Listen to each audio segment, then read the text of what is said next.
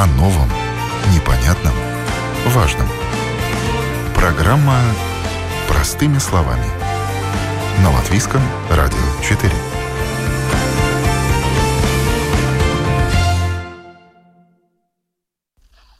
Здравствуйте, с вами Марина Талапина. Спасибо, что слушаете нас и подписываетесь. Спасибо, что наши подкасты также уже слушают в разных странах, в Европе и на Востоке, и в Америке. И я напоминаю, их можно слушать на всех платформах, включая Spotify, Google, Apple и Яндекс. И сегодня мы хотим поговорить о здоровье людей, которые ведут ночной образ жизни. В прямом смысле этого слова. Представители многих профессий, например, врачи, полицейские, сотрудники аэропортов, крупье в казино, выходят на сутки и вынуждены бодрствовать ночью. Вот что происходит с их режимом сна, как это отражается на их организме, могут ли начаться сбои со здоровьем и что вообще с этим всем делать, если это происходит, об этом говорим сегодня. Я рада представить с нами на связи врач-психиатр э, Мега Слимобу Центрс Наталья Берзиня. Наталья, здравствуйте. Здравствуйте. Мега Слимибу Центр переводится на русский язык как Центр болезней сна. Наталья специализируется на бессоннице. Также с нами психотерапевт-сомнолог из медицинского центра доктора Бутузова, который находится в российском городе Тула, Сергей Федоров. Здравствуйте. Доброго времени суток. И еще с нами на связи Настя Пашута. Настя работает на автозаправочной станции уже год. И спасибо Насте большое. Она готова поделиться своим личным опытом и рассказом о своем здоровье, как она себя чувствует. Наверное, с этого и начнем. Настя, сколько вам лет и в каком режиме вы работаете? Здравствуйте. Так, ну, мне 20 лет. Я вот только-только в прошлом году выпустилась со школы. Так как я не знала, куда пойти дальше учиться, я решила попробовать поработать. Работаю я в этом режиме, ну, плюс-минус год. И ночные у нас каждый месяц постоянно хотя бы по 4-5 смен, а то бывает и больше. По своим ощущениям, честно скажу, что ну, порой это тяжко когда особенно не хватает работников, либо не хватает часов для себя лично, то приходится брать смены, так как они больше оплачиваемые и с какой-то такой больше финансовой перспективой. В целом, я по жизни была более ночным человеком, нежели чем внутренним, поэтому мне как-то ночные, в принципе, давались легче, чем вставать, ну, допустим, пораньше с утра. Но, наверное, это для каждого индивидуально – если ты работаешь несколько ночных подряд, то я скажу, что это тяжко уже просто к утру ты стоишь еле-еле на ногах, днем ты спишь, к вечерам просыпаешься, ты полностью ватный, никакущий, голова мутная, просто состояние помятой тряпочки какой-то. В принципе, существовать так можно, но я сама понимаю, что это не очень полезно, но пока что с ограничениями COVID-19 на тот момент не было очень много выбора работы. А сколько удается поспать днем после ночных смен? Ну, я стараюсь хотя бы по 8 часов, чтобы было. Бывает больше, бывает меньше. Как когда, в зависимости от дня. А в отношении сна в ночное время что-то поменялось?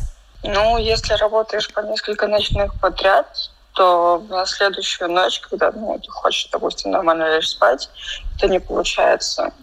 Ну, я могу уснуть только плюс-минус где-то после двух, ближе к трем. Использую дополнительные препараты, мелатонин, таблеточки. Они вроде как самые относительно полезные для сна. Ну, как не снотворные, как гормоны вроде как. Я думаю, наши эксперты вот по поводу таблеточек э, нам все компетентно расскажут. Возможно, у вас есть э, вопросы к Насте, Наташа Сергей? Меня зовут Сергей, я врач-психотерапевт, еще раз представлюсь.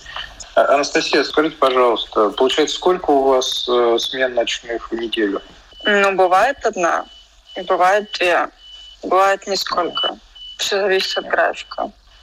А у вас, получается, ночная смена или 24-часовая? Я работаю и утро, и день, и вечер, и ночь. А после ночной смены остаетесь на работе? Нет, домой еду спать.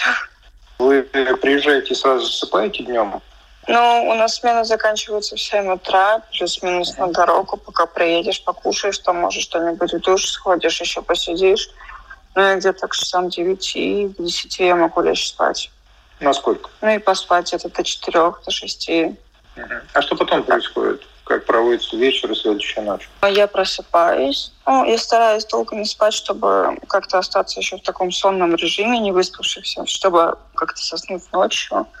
Ничего, я либо провожу время дома, либо куда-то выхожу. Опять же, состояние помятое, мутное, никакущее, бывает раздраженное. В ну, целом, вы засыпаете?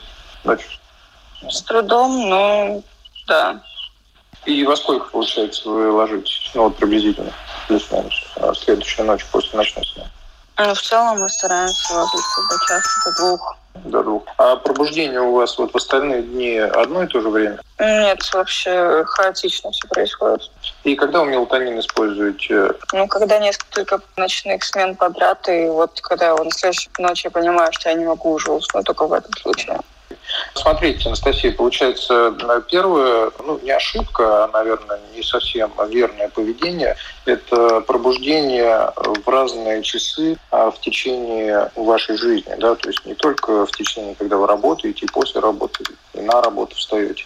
У вас должно быть одно и то же время пробуждения. Это очень важно для установления циркадного ритма. А если вы, э, получается, в разное время пробуждаетесь, то ваш мозг грубо говоря, не может просто запрограммироваться на нормальные часы пробуждения и засыпания.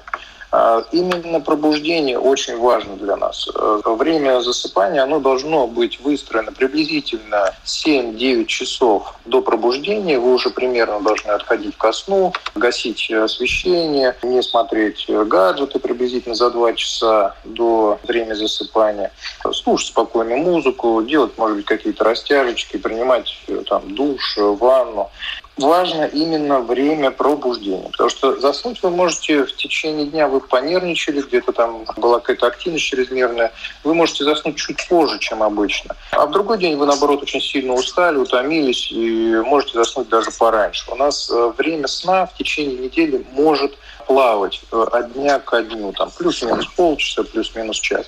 Но очень важно держать одно и то же время пробуждения. Поэтому даже если вторая ночь у вас выдалась короткой, держите именно одно время пробуждения, лучше вторую ночь после смены, засните чуть пораньше. И опять же выдержите одно и то же время пробуждения. Мелатонин вы используете абсолютно верно. У мелатонина, в принципе, осталось два на данный момент доказательных показания. Это э, первое, это как раз сменная работа для ускорения засыпания. Доза, причем э, можно подбирать от 0,5 до 10 миллиграмм. А доза подбирается индивидуально. А, не обязательно пить одну таблетку или две. Вы можете начинать, в принципе, там, с четвертушки от 3 э, миллиграмм.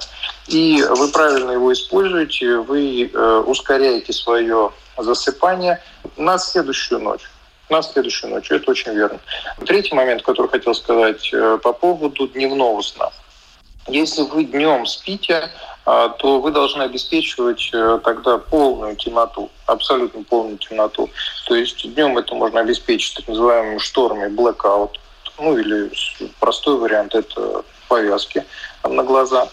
И все-таки время сна дневное у вас ну, большое, большое. То есть с 9 до 4 вы хотите полноценно а, свою ночь восполнить в течение дня. Это не совсем верно в принципе, больше четырех часов сна днем после ночной смены уже неэффективно. Почему? Потому что именно первые где-то 2-3 цикла идут в самые длительные фазы медленного сна, когда идет восстановление именно организма, именно ну, работает э, так называемая э, глимфатическая система мозга, когда идет обмен белков в мозге, идет восстановление его работы и улучшается метаболизм.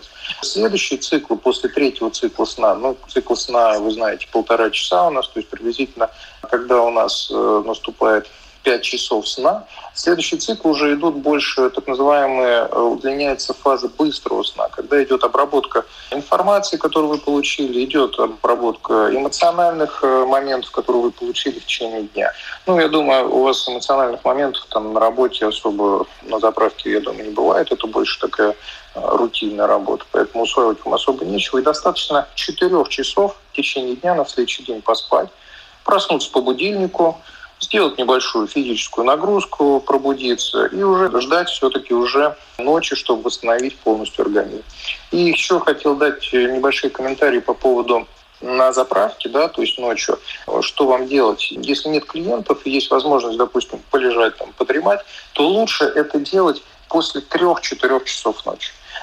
А вот именно до 3-4 часов ночи, если вы заснете и ситуация позволит вам уйти в фазу уже медленного сна, это приблизительно 30-40 минут после засыпания, то вам будет очень тяжело в это время пробудиться. Очень тяжело, это очень достаточно сильный стресс для организма. Поэтому вот э, по исследованиям э, идет при ночных сменах, если э, засыпать вот именно после 4 ночи, если кто-то приедет заправиться, если вы там дремете, да, вам легче будет пробудиться. Поэтому старайтесь до 3 часов, 4 часов ночи все-таки не дремать на работе. И также очень важно освещение, которое вы используете, потому что если вы используете у вас яркое освещение, э, яркое освещение с красным спектром, это больше касается ламп накаливания. Ну, к счастью, у нас уже их становится меньше в мире.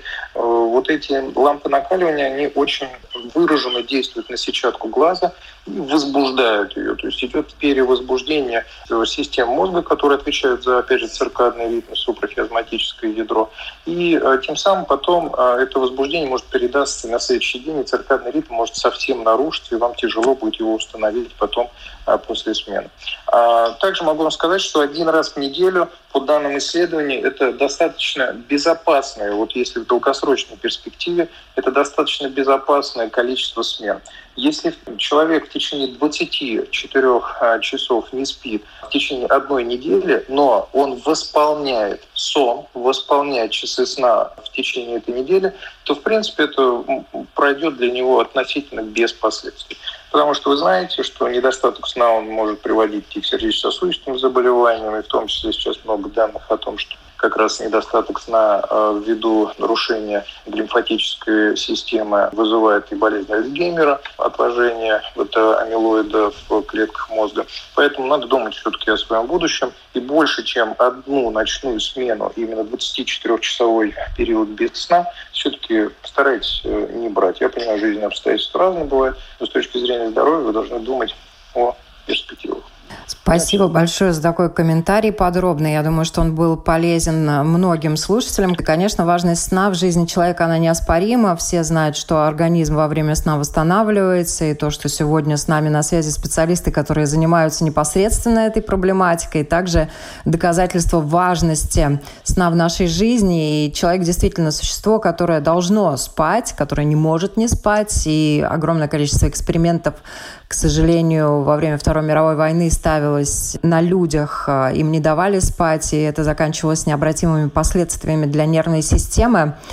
И к радости у Насти, у нее действительно такая щадящая ситуация, но есть э, профессии, люди работают ночью, и достаточно большое количество смен, да, или там выходят на сутки через двое.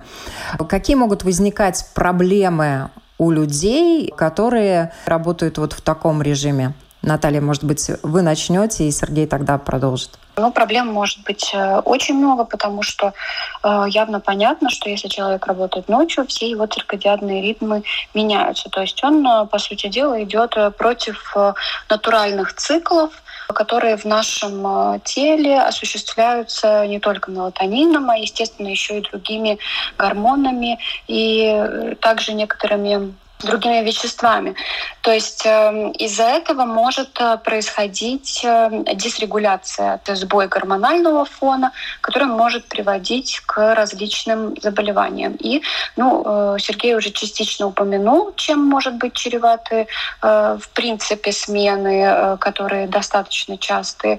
Но если человек полностью работает в ночные смены и не восполняет это днем, потому что днем, ну, очевидно, бывают сложности восполнить этот сон ввиду того, что семья, шум и так далее, и так далее.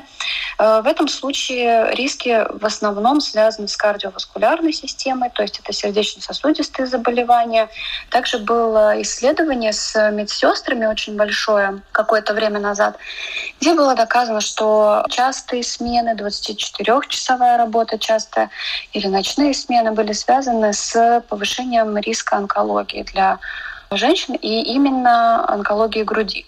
То есть это вызвало такой большой резонанс в обществе, и работодатели были призваны ну, как-то пробовать подбирать этот режим, так же, как э, и люди были призваны заботиться о своем здоровье тогда, когда они не дежурили, и минимизировать риски. Э, Я и позволю себе добавить, в Дании даже выплатили женщинам, которые работали в ночные смены, и у них был диагностирован рак молочной железы, компенсации. Да, именно, именно так и было. Но это, конечно, не только э, с этим связано. Тактики, которые помогают снизить эти риски кардиоваскулярных заболеваний, онкологии, это, э, конечно же, физическая активность, э, питание соответствующее здоровому образу жизни подобраны индивидуально, конечно же, под человека. И необходимо следить за эмоциональным состоянием человека также, потому что ночные смены и вообще проблемы со сном. Ну, в частности, я занимаюсь бессонницей. Бессонница как таковая связана с психиатрическими заболеваниями также, такими как тревожность э, разного спектра, депрессивное состояние. Соответственно, делая профилактику, мы можем это снизить, потому что депрессия — это очень серьезное заболевание, которое необходимо также серьезно лечить. Это не просто плохое настроение. И ночные смены — один из факторов, которые могут, конечно, способствовать. Ну, только один из факторов, которые могут способствовать. Но, тем не менее, это важно, чтобы это упомянуть. Сергей, к вам э, в центр часто обращаются люди, которые работают или в ночные смены, или выходят на сутки, или очень-очень рано начинают заступать э, на свои рабочие места? Да, конечно. Ну, Россия сейчас также находится в состоянии борьбы с э, коронавирусом, да, и, соответственно, тоже есть э, большое количество людей, которые столкнулись с проблемами э, вакансий и переходят на такие режимы работы, которые им, в принципе, никогда не были свойственны. Как раз ночные режимы, к которым вообще человек никогда не адаптировался и никогда не понимал, как себя вести. Естественно, поведенческие аспекты, которые были в прошлой жизни, они остаются и в таком режиме, и это абсолютно нарушает его циркадиадные ритмы, и приходит человек, как правило, к э, хронической бессоннице. А сейчас, кстати, есть данные, вот моя коллега упомянула о депрессии, как раз есть данные о том, что бессонница увеличивает э, количество воспалительных факторов в головном мозге.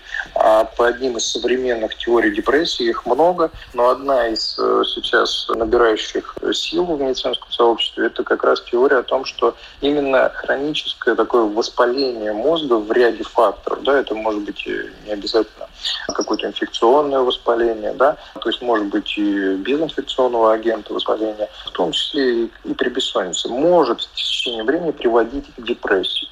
Хотел еще расставить свои пять копеек да, по поводу мужских онкозаболеваний, не только молочных желез, но и рака простаты. Есть четкие данные связи между бессонницей и частотой возникновения рака простаты. Также четкая связь есть с возникновением метаболического синдрома. Синдром, когда идет э, нарушение питания, повышенное питание, повышение глюкозы в крови или нарушение толеранции, э, повышение артериального давления и лишний вес. А почему это происходит? Потому что э, вот та структура супрахиазматическое ядро в мозге, которая отвечает как раз за циркадиадные или циркадные, как по-разному их называют авторы, ритмы, эта же структура и отвечает за питание, за именно наш аппетит. И поэтому, когда идет э, нарушение ее работы, именно периодическое, да, то есть включение-выключение, как это должно быть э, в обычной ситуации, днем а выключено, ночью включается, да, под действием. Ну, прежде всего, мелатонин, да, действительно, коллег правильно сказал, что много гормонов участвуют в формировании сна, но основа идет, это именно все-таки действие мелатонина на это а, супрахиазматическое ядро, Это так называемая циркадная составляющая засыпания. Есть гомеостатическая составляющая это когда как раз участвует большое количество гормонов, мышечная усталость, умственная усталость. То есть мы должны подстроиться и под циркадные ритмы, в том числе и устать, можно так сказать, да, устать и физически, и эмоционально в течение дня. А тогда сон наступит очень легко. Поэтому, да, проблем много, и, и самое главное, все-таки я считаю, что это проблема Альцгеймера, заболевание, то есть это достаточно серьезное заболевание, оно мало диагностируемо в большом количестве, особенно таких э, развивающихся стран, неразвитых, вносит очень большие проблемы не только для человека, а в том числе и для семьи человека, да, для детей. То есть человек практически становится полностью дееспособен, становится ну, фактически, ну, можно сказать, обузой, к сожалению, да. И в старости мы меньше всего все-таки хотим э, стать обузой для своих детей, для своих родственников. Мы хотим жить в полноценной семье и быть полноценным членом общества на протяжении всей жизни. Но мир, к сожалению, идет в сторону 24-часового бодрствования. Конечно, не во всех сферах, но мы иногда перелеты устраиваем и так далее, попадаем совершенно в другие часовые пояса. Это тоже накладывается определенные отпечатки на нашем организме, на адаптации. Но все равно будут профессии, есть профессии, и нужны люди, которые будут бодрствовать ночью и помогать э, другим людям передвигаться в аэропортах, помогать заправлять им машины. То есть э, люди востребованы, которые готовы работать ночью. К вам, как специалистам, чаще обращаются люди с проблемами бессонницы и другого рода проблемами нарушения сна, которые работают и живут в привычном для большинства ритме жизни, или все-таки у вас э, большую часть э, пациентов составляют люди, которые работают в ночные смены? Ко мне в основном обращаются с бессонницей, и это то, чем я занимаюсь. Это не исключает возможность, что э, это может комбинироваться, то есть э, человек работает ненормированный график, э, дежурство, или какие-то смены, и у него на фоне этого развивается бессонница также. Э, такие варианты были, но в основном это достаточно классическая бессонница у людей, которые э, живут по обычному графику 9-5 или 8-4. Ну, даже интересно, при бессоннице в основном э, жалобы приходят даже не из-за того, что очень много работы и стресса, а наоборот, когда приходит отпуск, и человек больше не в этом сумасшедшем ритме, даже пусть он достаточно традиционен. И тогда уже мы видим следы этой бессонницы, которая человека мучает. Так что я в основном занимаюсь именно бессонницей. Проблемы сменной работы и проблемы со сном из-за сменной работы немного менее редкие. Я думаю, что это частично связано в нашей стране с менталитетом, с необходимостью выживать, и люди просто идут по такому ритму и стараются ввиду обстоятельств, как они могут. Но это, конечно же, не значит, что не надо на это обращать внимание и не надо об этом говорить. Ну да, правильно. Если какие-то идут нарушения сна, систематически человек не может восстановиться, не знает, как лучше э, выстроить режим, то, наверное, имеет смысл обратиться к вам, потому что, на мой взгляд, очень полезный комментарий дал наш э, доктор э, Насте по поводу того, как надо выстроить сон после ночной смены. Потому что, я думаю, вряд ли многие догадываются, что достаточно 4 часа поспать и лучше встать и активизировать э, деятельность и потом дождаться ночного сна. У большинства наверняка э, есть представление о том, что после ночной смены надо выспаться. И я осмелюсь предположить, что если человек идет с работы домой утром, у него одно желание, скорее бы лечь в постель. А человек, который идет с работы вечером, он может еще и по магазинам пробежаться, и встретиться с друзьями, и посидеть где-то, и фильм посмотреть, какие-то дела домашние сделать. Можно сказать, что ночной сон, он гораздо продуктивнее, да, Сергей? Здесь неоднозначно, вот как э, сняли с языка. В принципе, иногда, когда больше двух-трех дней в неделю человеку приходится работать ночью, иногда мы устанавливаем другой, в принципе, ритм жизни. Да? И некоторые приходят к этому сами, кстати. В современном мире это можно обеспечить. Да? То есть если раньше мы зависели все-таки от Солнца и от его захода, да, то сейчас мы можем обеспечить и полную темноту в течение дня, чтобы у нас нормально, в принципе, вырабатывался мелатонин и нормально происходили все физиологические процессы, которые должны происходить ночью.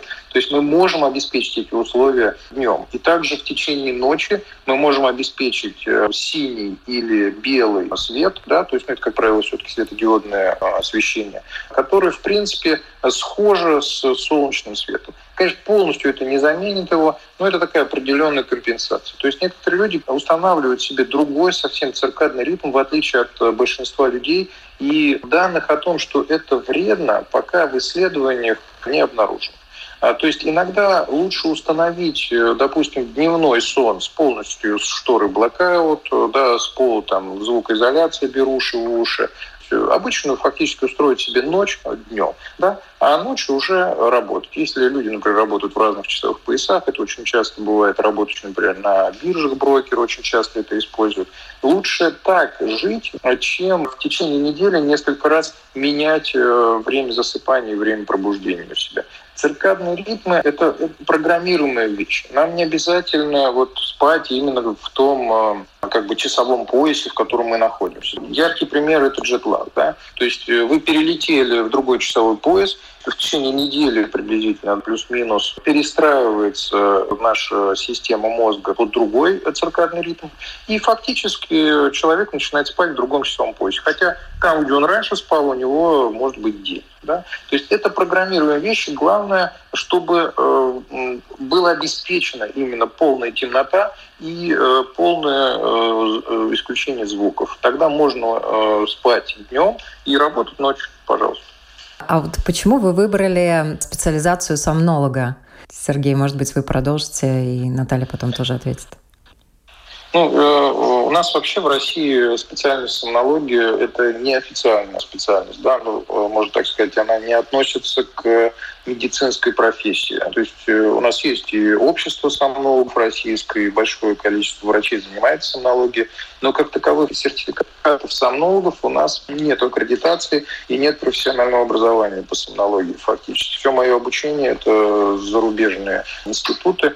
У нас, кстати, с 1 сентября 2021 года и психотерапия также выпала из э, медицинских специальностей. И теперь, чтобы заниматься психотерапией, как ни странно, нам не нужна будет медицинская лицензия. А профессия психотерапевт есть, это уже не является медицинской услугой оказания помощи в рамках психотерапии. А моя история такова, что я изначально работал терапевтом, и большое количество все-таки пациентов, э, которые лечат терапевты, это люди с артериальной гипертензией. Большое количество людей с артериальной гипертензией имеет лишний вес, и в том числе синдром обструктивного апноэ.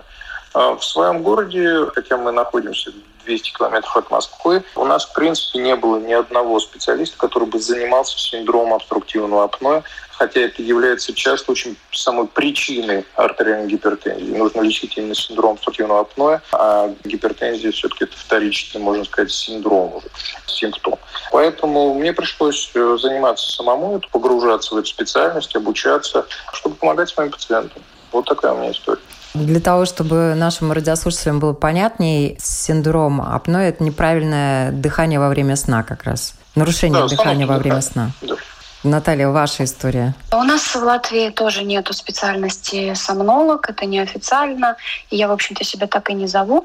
Идейно у нас многие специалисты занимаются расстройствами сна, потому что, ну, я имею в виду, там, допустим, бессонницу, да, она есть там примарная, секундарная, и в зависимости от того, какая причина этой бессонницы, соответствующий специалист э, включается. И да, у нас занимаются этим и неврологи, и психиатры, и психотерапевты. Очень было бы хорошо, если бы была возможность э, учиться КБТ, когнитивно-бихевиоральной терапии для бессонницы специфически, потому что это один из золотых стандартов в терапии и не медикаменты. И когда я изучала психиатрию, я заканчивала резидентуру, я поняла, что мне не хватает э, способов помочь человеку, и я понимаю, что для бессонницы медикаменты это ни разу не первый выбор, вспомогательный элемент, э, и мне не хватало инструментов. Я углубилась потихоньку в этот вопрос.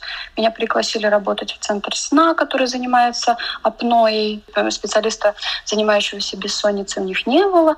Мы начали сотрудничать, и потихоньку начался этот путь. И также я знания свои пополняла на курсах за границей и так далее, потому что у нас возможности специфически обучиться этому, к сожалению, сожалению, пока нету. Бессонницей в основном занимаюсь когнитивно-поведенческой терапией, которая включает в себя много элементов, не буду на это тратить время сейчас. И это теперь стало полем для моего интереса. Вот э, бодрствование ночью – это очень касается молодых людей. Сейчас может до утра сидеть в гаджетах, пару часов поспать, и если, например, это школьная пора, идти на занятия. Понятно, что ничего хорошего в этом э, недосыпе нет, но тем не менее молодой организм, ему достаточно и часа поспать, чтобы восстановиться. Тем не менее, как это влияет на нервную систему, в том числе молодых людей? Сергей очень важно не то, что там спать или не спать ночью. Очень важно жить, ну правильно жить, можно так сказать, с точки зрения нашей физиологии. Наш организм э, на протяжении там, сотен тысяч лет выстраивал эту систему с привязкой к дню и ночи, да, и мы сейчас просто очень часто нарушаем все вообще вот, ну, законы, можно сказать, природы по отношению к своему организму. Конечно, в молодом возрасте ресурсов много. Поэтому, кстати, некоторые люди, которые имеют сменную работу, имеют проблемы со сном, они не всегда обращаются, потому что ресурса достаточно. Да? Через какое-то время только наступает истощение этого ресурса, наступают какие-то проблемы, симптомы. Да? Какие самые частые симптомы, когда человек не спит, и которые могут быть у подростка? Это головные боли, напряжение. Ваш ребенок может пожаловаться. То есть обручеобразные такие головные боли, двухсторонние. Как правило, это височная, затылочная, лобная область, которые могут сопровождаться тошнотой. Иногда очень редко сопровождаются какой-то звукобоязнью. Также с чем может обратиться? С нарушением когнитивной функции, да, то есть нарушение внимательности. Вы что-то говорите своему ребенку, а он как будто не слышал, да, или что-то просите, а он через несколько секунд про эту просьбу забывает. Могут быть э, нарушения памяти, я сказал, и э, в том числе ребенок начинает терять физическую активность. У него, это тоже данные исследования есть, о том, что снижается мышечный тонус. Да? То есть ребенку тяжело вообще даже выходить на прогулку. То есть и поэтому он начинает все больше сидеть в гаджетах. Это как замкнутый круг. Отказывается ходить в какие-то секции. Потом вообще просто даже отказывается куда-то выходить там кому на день рождения или просто погулять. Не из-за того, что отчасти есть и цифровая зависимость, да? но из-за того, что просто мышечный тонус снижен. Ему тяжело это делать. Просто тяжело физически даже. Просто встать с кровати. И наверняка многие это замечали. Поэтому Точно так же лечится это, да, это просто установить все-таки определенные правила и дисциплину. Поверьте мне, э, да, то есть как э, тоже родители, я имею двух детей, без этого никак, да, то есть надо ребенку, конечно, обязательно объяснять, не надо ломать его психику, объяснять, показывать ему, там, рассказывать, почитайте сами, посмотрите там подкасты, да, то есть как влияет вот такое нарушение ритма на развитие мозга, какие последствия для ребенка могут быть, да. Возьмите Используйте его страхи, повлияйте на них, используйте его страхи. Вплоть до того, что можете использовать даже его цифровую зависимость для начала. Можете сказать, что ты тупеешь и не сможешь нормально играть в игры, потеряешь свой прогресс. Но ну, я, конечно, шучу, но у каждого ребенка есть свой ключик, и его нужно найти. Только не ломайте, но здесь только дисциплина может помочь. Да? Установление нормального режима сна, нормальной физической активности и нормального питания. Только это может восстановить э, его сон и восстановить его функциональность. Наталья, вам есть что добавить? Отличная информация. Единственное, что я хотела чуть-чуть добавить про то, что у подростков существует такой сдвиг э, во времени, в которое им хотелось бы идти спать. И это даже считается нормальным. То есть подросткам ввиду и социальной активности, и требований, и активности, и метаболических процессов, и гормональных изменений, им хочется идти немного позже спать, соответственно, им очень э, сложно вставать с утра.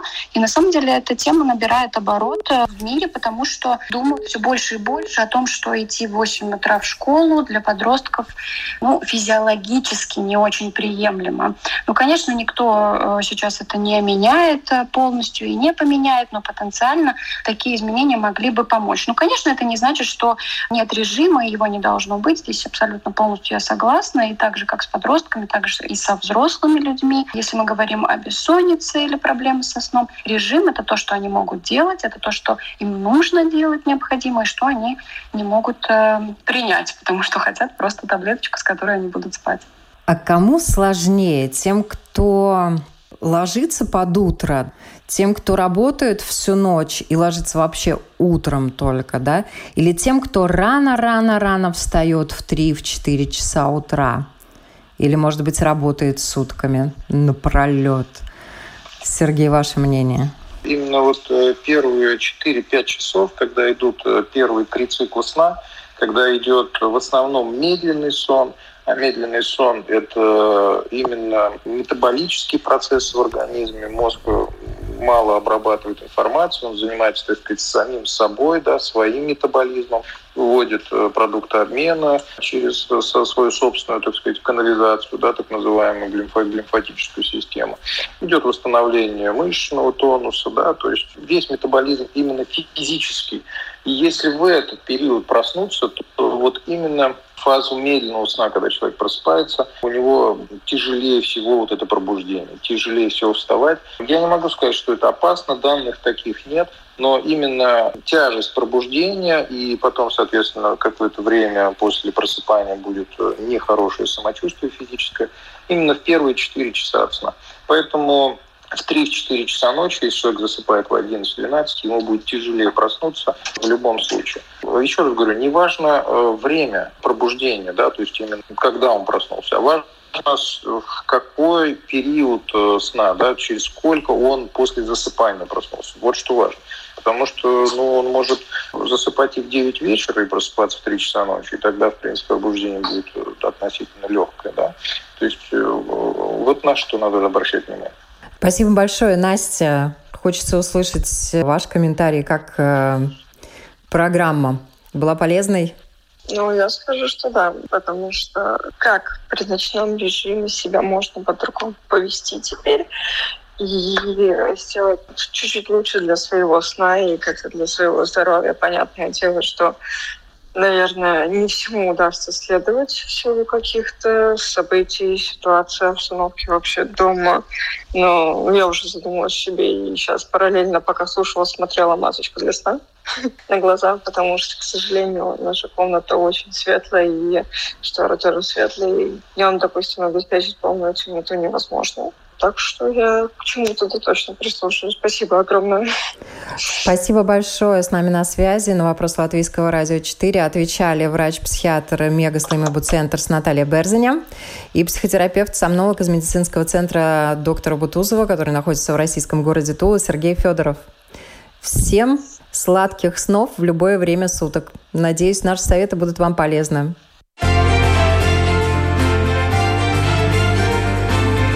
О новом, непонятном, важном. Простыми словами. На Латвийском радио 4.